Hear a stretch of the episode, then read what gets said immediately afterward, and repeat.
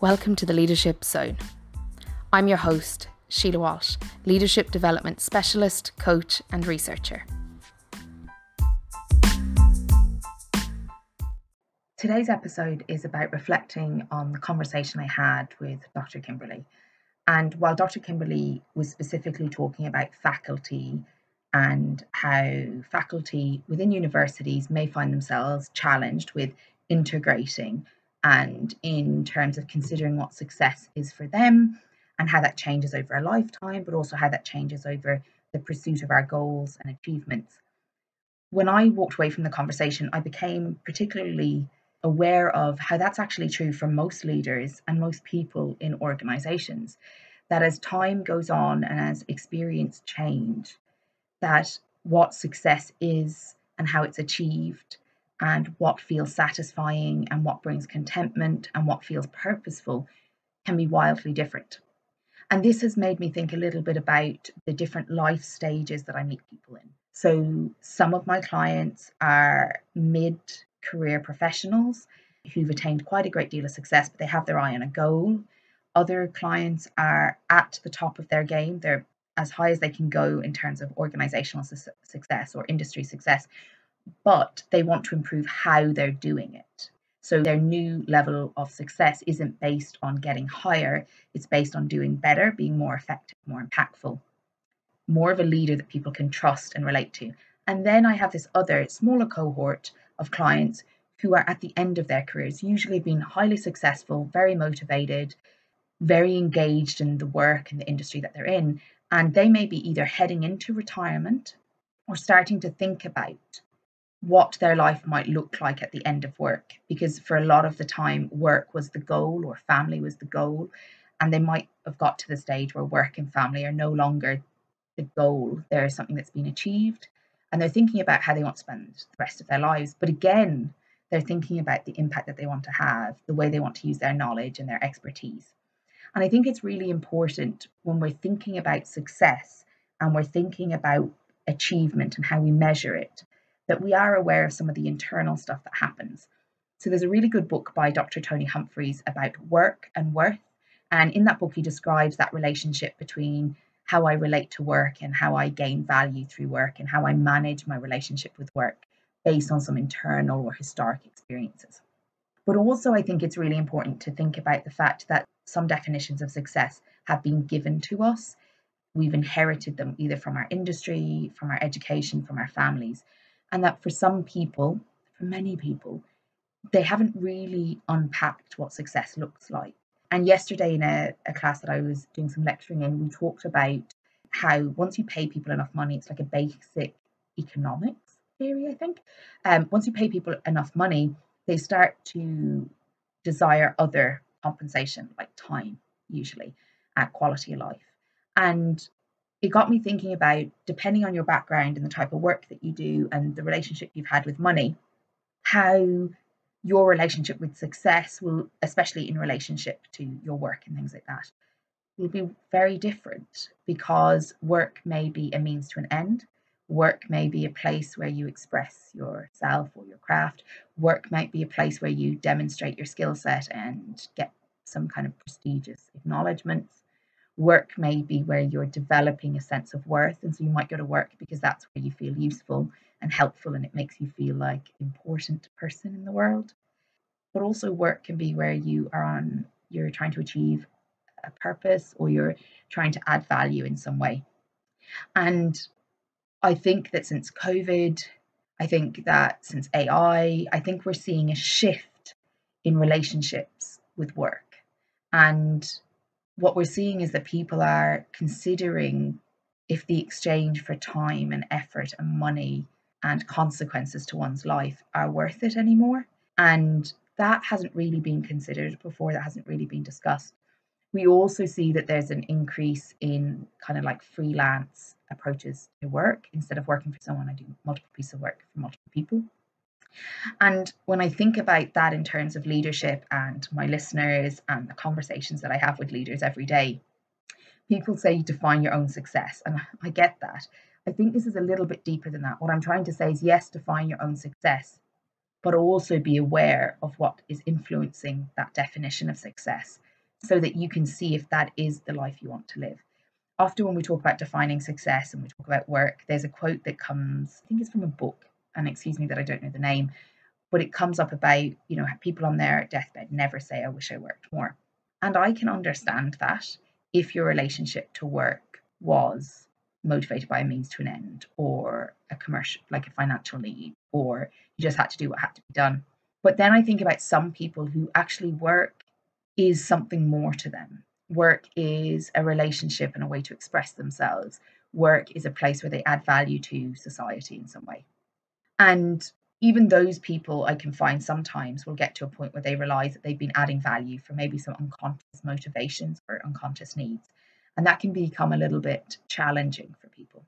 So I suppose the purpose of this reflection is while I spoke to Dr. Kimberly about faculty in particular, the relationship with success, how development and change can impact what's important to you.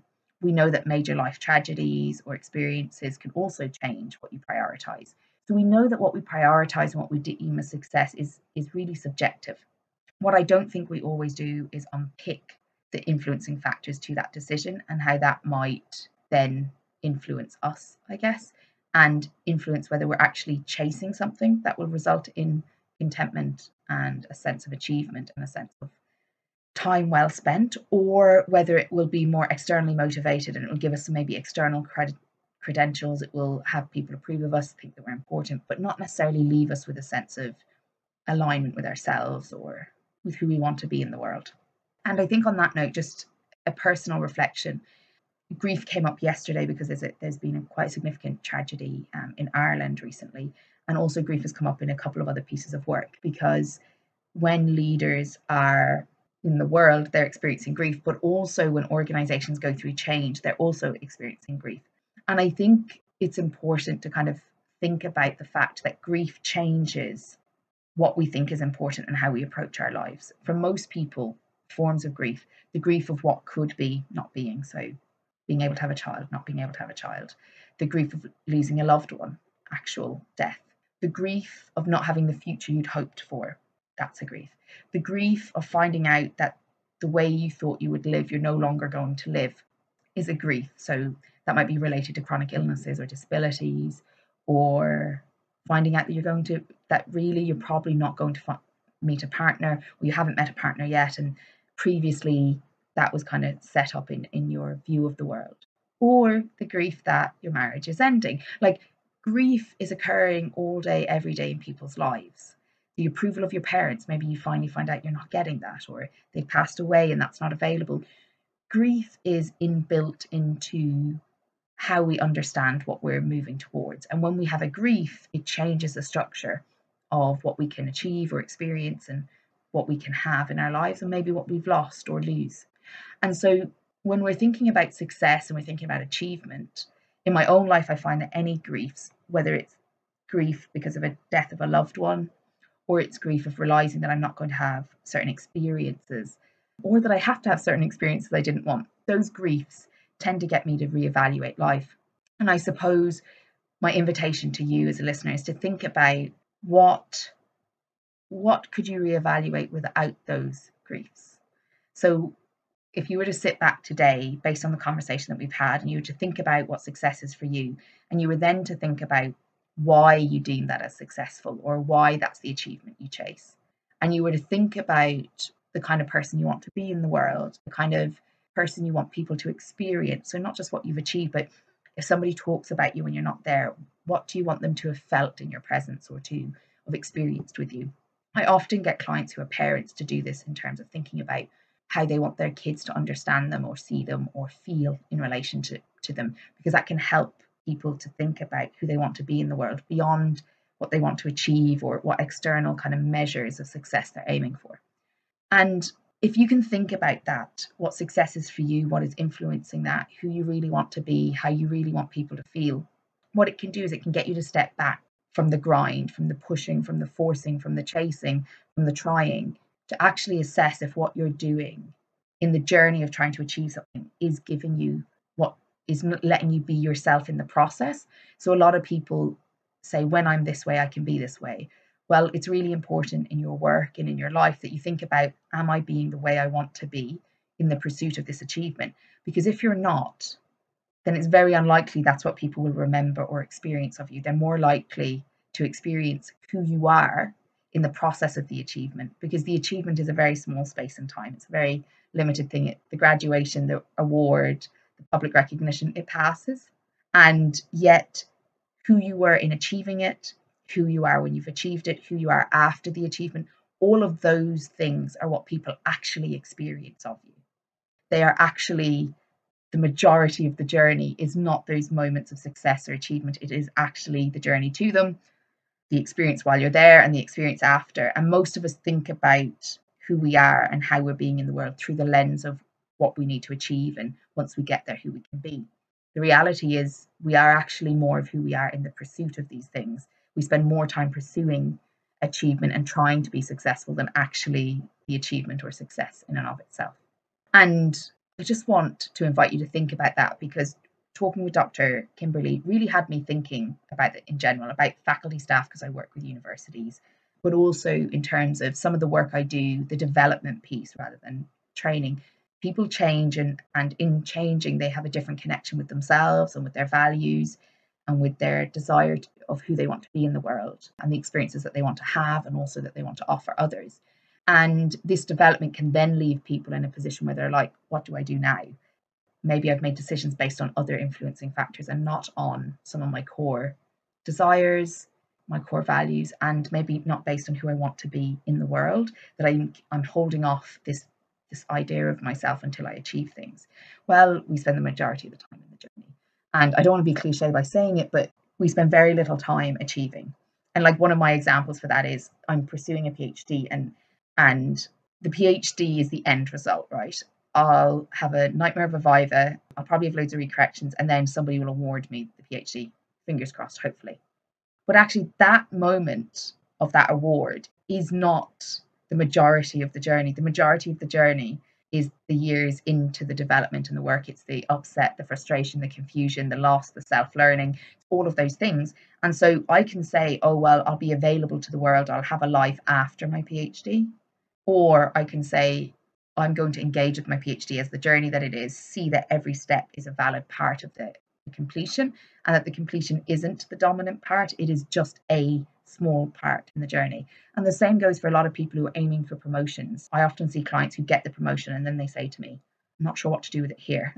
what do I do now that I'm not chasing? I'm not trying to prove something. How do I engage in a way that is that allows me to kind of thrive at this level. But because they haven't been thriving all along, they haven't been connecting to themselves or aligning, there's a bit of work to do to realign, to figure out how I even want to do this role. So if on any journey you are disconnecting from yourself, it is really important to realize that that is the majority of your life, that disconnection. So it's really important to actually work on being connected in the journey. The other point that's really important is you will develop skills in how you do things, not just in what you achieve. And if you see how you do things as just a mean to an ends of achievement, then you're going to miss the opportunity for the skills development, which will make you ready for the new level, the new standard, the, the achievement, the experience, the success. And so I suppose my reflection and my invitation is we should think more deeply about success, what we deem as success. Is it just those rare moments? Are we seeing as the journey to success and how we do that being as important as the outcome we create, because that is actually the majority of our experience. That is actually going to dominate the narrative, the experience we have. It's not the moments we achieve, it's actually all of the moments as we journey towards that achievement, that success. And then a little bit of legacy. What do you want to leave behind in the world? What impact do you want to, to leave? And thinking about if you are living in the way that leaves that impact or if you are living in a way that is wait until you achieve something to then complete that impact. I would love your thoughts. You can leave some comments below or you can contact me on any of the socials at, at Sile Walsh1. You can also sign up for different links below, sign up for my leadership letters and stay in touch. But I would really, really love to hear from you. So do contact me on socials or pop me an email, subscribe, like, do all of that stuff so that you get more of this and tell me what you'd like me to discuss next or what guests you think I should have on. I'm picking guests based on who I think is interesting and what they've done that's interesting. But if there are particular guests or topics that you think would be great to unpack, please let me know because that's the most effective way for us to make sure that we're in a dialogue that isn't just between me and the guests or me my reflections of my work, but also with you, the listeners. What are the things that would make your life easier and help you in your work? Let me know what those things are, either publicly on the socials or privately by popping me an email. Thank you. Thank you for listening to the Leadership Zone. We can continue this conversation over on Twitter, and my Twitter handle is at Sile Walsh1 or at LinkedIn, you'll find me under Síle Walsh. To book a free consultation to discuss your leadership needs or the leadership development needs of your organisation, simply visit my website www.silewalsh.com and book a free leadership consultation. I look forward to hearing from you.